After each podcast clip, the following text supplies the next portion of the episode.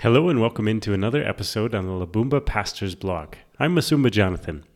Today's lesson is entitled The Ministry of Suffering. This lesson interrupts our series in Acts to discuss something that is very personal to me. I've recently been dealing with a lingering infection caused by complications from my medical conditions. I've been through three rounds of antibiotics, but the infection continues to remain undefeated and undeterred. This current health trial comes on the heels of a point that has stood out to me vividly from my recent study of the book of 2 Corinthians. In chapter 4 of that book, the Apostle, the Apostle Paul writes these very important truths for us to understand. This is from 2 Corinthians chapter 4 verses 7 to verse 12, which says, "But we have this treasure in jars of clay, to show that the surpassing power belongs to God and not to us. We are afflicted in every way, but not crushed, perplexed, but not driven to despair, persecuted, but not forsaken, struck down, but not destroyed, always carrying in the body the death of Jesus, so that the life of Jesus may also be manifested in our bodies. For we who live are always being given over to death for Jesus' sake, so that the life of Jesus also may be manifested in our mortal flesh. So death is at work in us, but life in you. We've discussed in many lessons of the past how we have often heard in Uganda that we should give our lives to Jesus because he will take away all our problems. I have shown how the Bible contradicts this idea and actually promises suffering in a believer's life. But we have not yet focused on this particular revelation the Bible gives us on suffering. That is the truth that part of the ministry of the church is to carry in itself the death of Jesus. I want you to take a moment to make sure you understand that statement. Part of the church's ministry is to carry in the body manifestations of the suffering of Jesus. This should be so obvious to us, but because of a combination of different things, I think, we usually do not see this truth. What is the unit of measurement God uses to show that people love Him? It's obedience. In John 14, 15, Jesus said, If you love me, you will keep my commandments. That's very simple for us to understand. It's, it's a straightforward unit of measurement.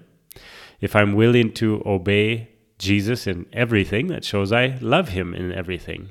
If I only obey him in some things and then I won't obey him in other things, that shows I have limitations on my love, right? That's how we see people truly love God. But how can people measure the love of God towards them? What unit of measurement does the Bible give us to determine that? It's written in John 3, verse 16 For God so loved the world that he gave his only Son, that whoever believes in him should not perish, but have eternal life. How much does God love you? How do you know? Well, we have this measurement God so loved us that he gave his only Son. Romans 5 adds to us grasping the depths of this love in this way. In Romans 5, verse 8, we read, But God shows his love for us in that while we were still sinners, Christ died for us. God manifests his love towards us in showing he was willing to do all he could to save us, even while we were his enemies. There was nothing more that could be given. He gave his Son, who willingly gave himself for our sins. Now, we need to get out of this pattern of thinking that in our ministry, we won't need to manifest these same things. That's false. What Christ has done, we are to continue showing to the world. Jesus used this term to describe himself and his church. In John 8, verse 12, it says, And again Jesus spoke to them, saying, I am the light of the world. Whoever follows me will not walk in darkness, but will have the light of life. In Matthew 5, from verse 14 to 16, he applies the same title, the light of the world, to us. He says, You are the light of the world. A city set on a hill cannot be hidden. Nor do people light a lamp and put it under a basket, but on a stand, and it gives light to all in the house. In the same way, let your light shine before others, so that they may see your good works and give glory to your Father who is in heaven. If the measure of God's love for us is given by his suffering and death on our behalf, doesn't it flow logically that the manifestation of God's love should be carried on in the church's suffering? You see, the power of the gospel is not demonstrated in people who have no problems. Jesus mentioned that unbelievers do good when things are good. In Matthew 5, verse 46 and 47, we read, For if you love those who love you, what reward do you have? Do not even the tax collectors do the same? And if you greet only your brothers, what more are you doing than others? Do not even the Gentiles do the same? Some years ago, a Ugandan said to me, Of course you love God. Look at all the good things God has given you. Isn't that how Satan accused Job before God? Didn't he say Job only does good because you've blessed him so much?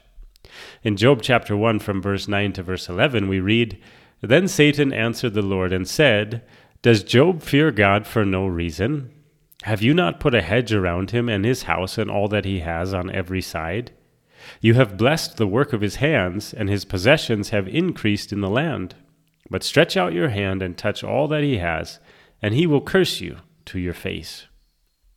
Was Job's love for God truly dependent on his material prosperity? Is that why Job loved God? No, not at all. But you see, so long as Job was prosperous, the accusation could be made.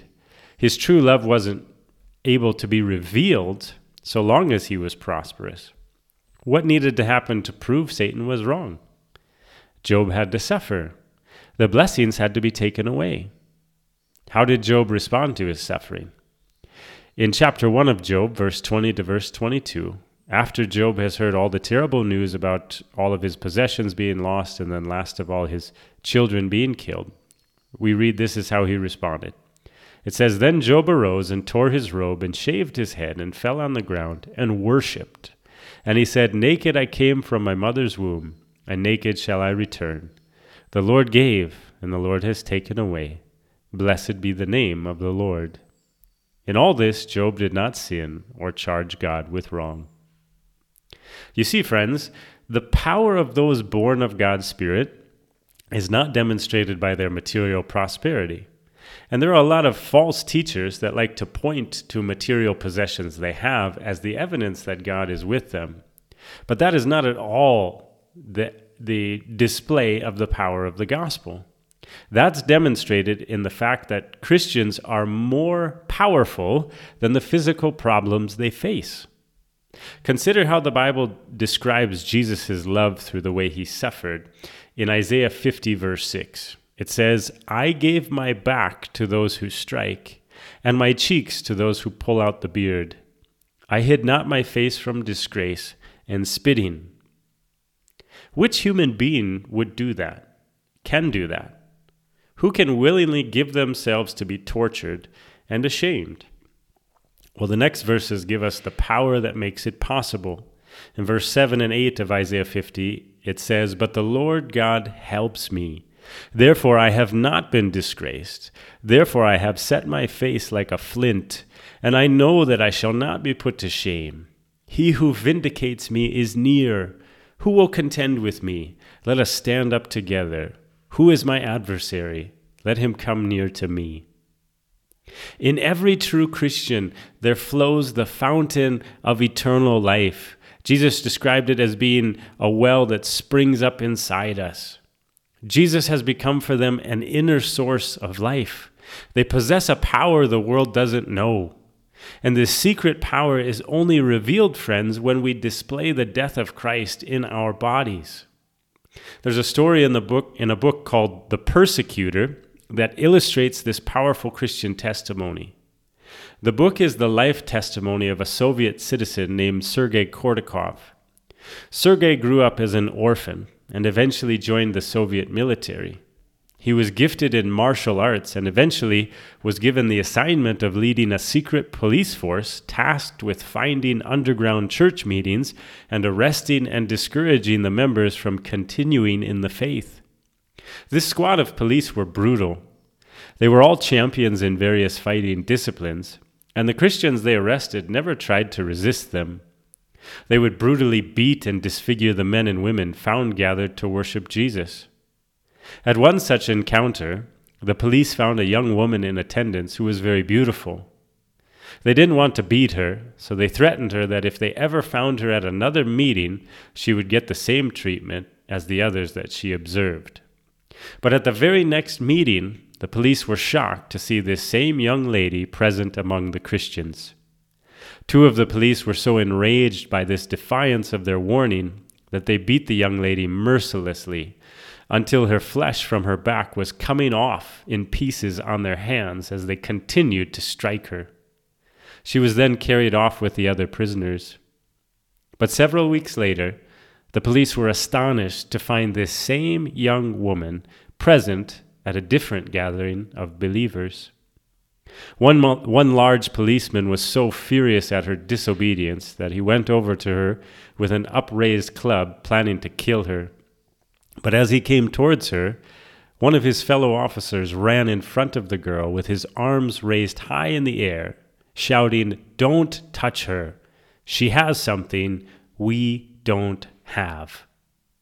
At these words, the big police officer's face softened and he walked out of the room. Do you see, friends? There is a peace that passes human understanding.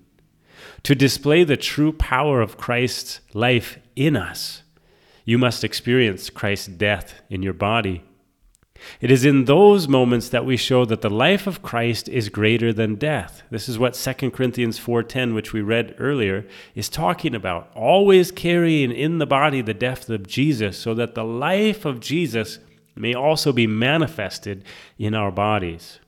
It's in suffering that this reality is shown, that it comes out, that there's this deeper resource in us that is overcoming and overpowering our death. Paul makes this remark in another place about the necessity of suffering in the church.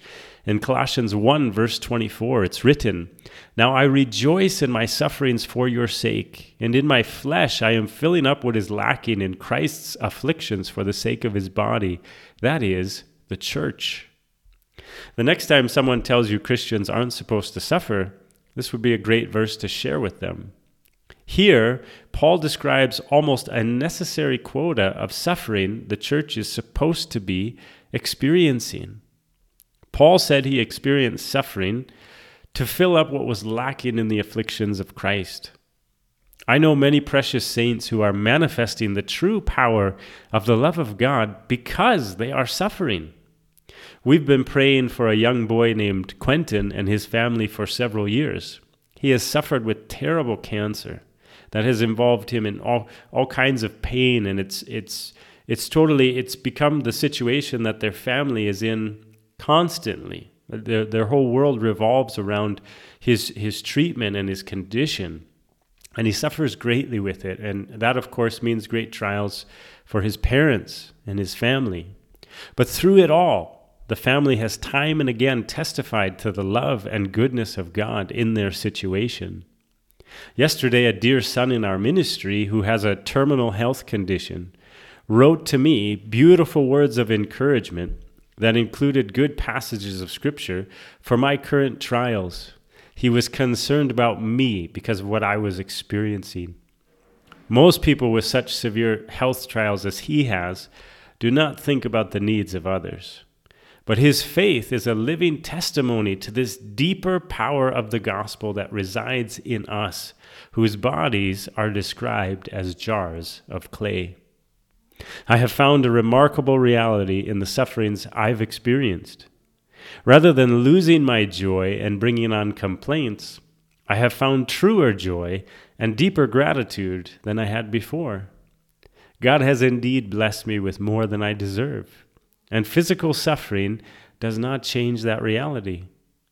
None of us likes or desires to suffer. So when it comes, many people ask, why is it happening?